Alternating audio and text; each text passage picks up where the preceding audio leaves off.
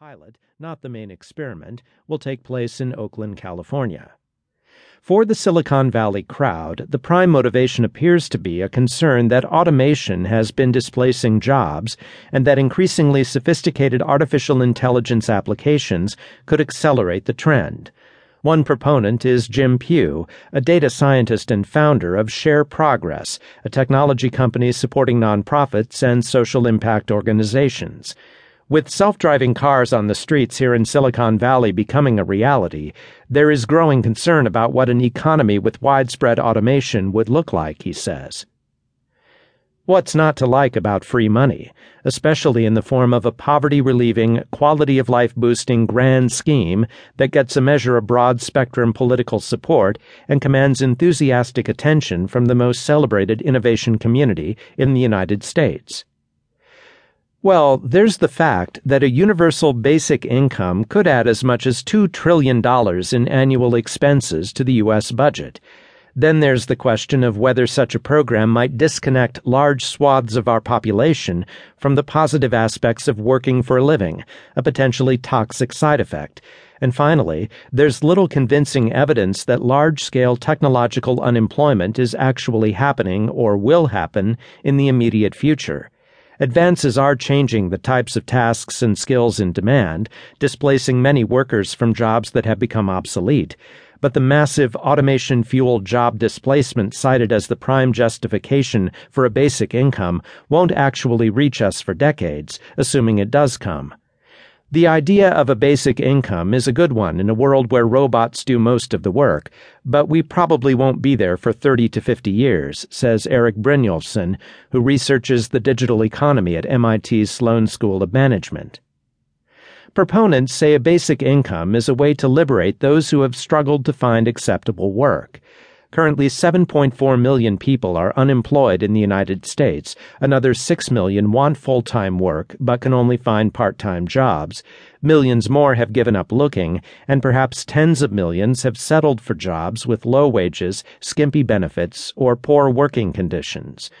But it can also be argued that the idea is a way of buying these people off, making it easier to avoid developing the education and training programs that would actually help alleviate income inequality and reverse wage stagnation. Could it just be a way to give up on providing the wide access to decent jobs that has long been considered an essential element of a healthy society? Or to put it more bluntly, at a time when the tech economy is generating huge amounts of wealth, is Silicon Valley just attempting to appease those left behind? Demogrant Calls for a basic income date back at least to the early 16th century, when the philosopher Thomas More, objecting to England's policy of executing thieves, suggested reducing poverty by giving a little money to all, regardless of employment but the idea didn't get much traction until the end of World War I, when the British mathematician and philosopher Bertrand Russell and the social credit movement won it some public support in both the UK and Canada. In the 1930s, the British Labour Party grabbed the baton, calling its basic income plan a social dividend. In the United States of that era, the New Deal focused on providing jobs through public works programs, so there was little interest in simply handing over money to the population.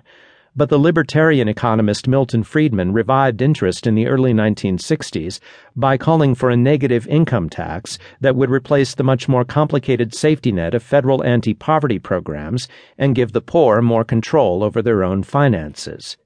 Martin Luther King Jr. was a supporter too. In 1968, more than a thousand economists signed a petition for a basic income scheme. President Richard Nixon obliged by trying to push through a family assistance plan that was in most ways a basic income. Supported by a majority of the public and endorsed by most newspapers, Nixon's plan sailed through the House of Representatives. It died, however, in the Senate, where conservatives balked at the cost and liberals wanted a higher payout and no work requirement. The 1972 Democratic presidential candidate George McGovern then got into the act, briefly including in his platform a $1,000 demo grant to all citizens. But the safety net shredding Reagan era killed all talk of a basic income in the U.S.